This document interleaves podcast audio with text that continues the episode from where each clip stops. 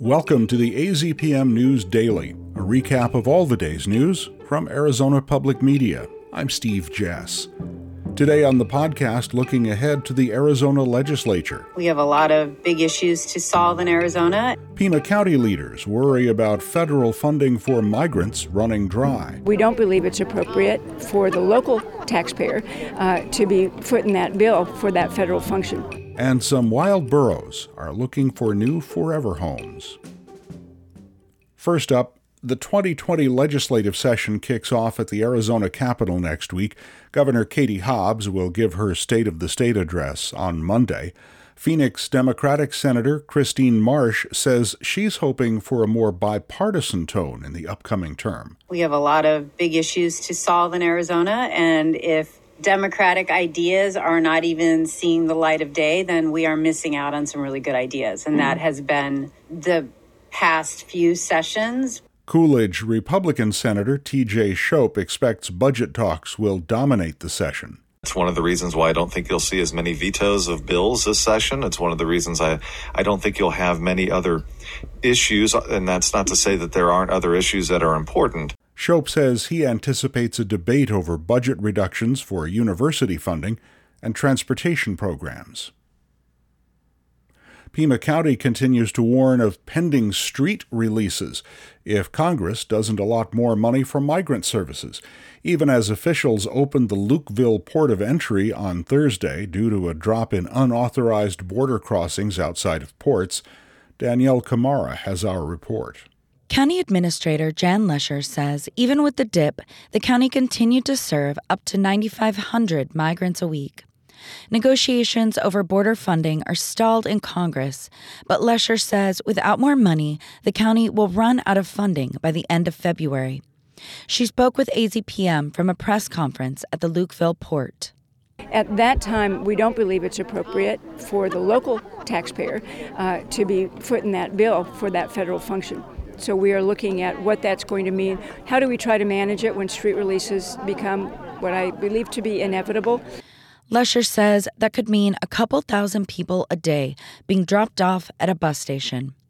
I'm Danyelle Khmara, AZPM News. The man responsible for starting the Molino 2 fire last year near the road to Mount Lemmon has been fined and ordered to pay nearly $200,000 in restitution to the U.S. Forest Service. Last April, 64 year old Michael Sobczynski was in the Molino Basin target shooting area firing incendiary ammunition. The sparks from those rounds caused a fire that grew to more than 100 acres. Sobczynski pleaded guilty to using incendiary ammunition last month. The Arizona Attorney General's office says Cox Communications will spend millions of dollars to settle a lawsuit over allegations that the company broke the state's Consumer Fraud Act.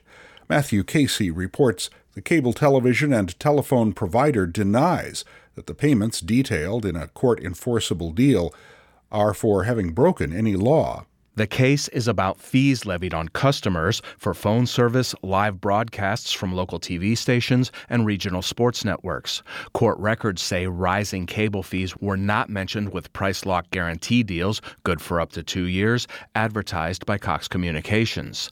The settlement says Cox Communications must pay $10 million to the state, plus the company also owes about 3 million in payouts and account credits to current and former customers. The conflict between Israel and Hamas has brought protests to college campuses in Arizona. As tensions grow, many people have called into question what speech should be allowed, especially in classrooms. Former University of Arizona Law School Dean and free speech expert Toni Massaro says it depends on the context. I think one thing that's worth disentangling is academic freedom and something many people wrongly think is coterminous with it, which is freedom of speech. They're not the same thing. You know, there are so many ways in which speech on campus, academic freedom on campus are not neither is boundless. State legislators, university officials, and instructors have tried to tackle issues regarding the conflict and free expression through education in classrooms, statements reiterating freedoms of speech, and committee hearings on anti Semitism. To hear more about how the conflict in the Middle East is affecting education within Arizona, Tune into the buzz. You can catch it on our website, news.azpm.org. The U.S. Department of Agriculture is hiring 40 climate change fellows across the country to help rural small businesses that are seeking funding for clean energy projects. Katya Mendoza has more on this. The USDA Climate Change Fellows Program will assign one person to Arizona to provide assistance to farmers, ranchers, and small rural businesses that want to improve their energy usage. Charlene Fernandez with the USDA says the fellows will work with the communities in hopes of connecting them to the Rural Energy for America program known as REAP. If you are out and about in Arizona, you can see these smaller communities that are still uh, coping with or just bouncing back from the effects of COVID.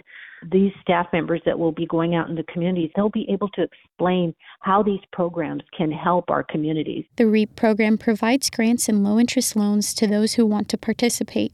The Climate Change Fellowship application closes on Monday. I'm Katya Mendoza, AZPM News.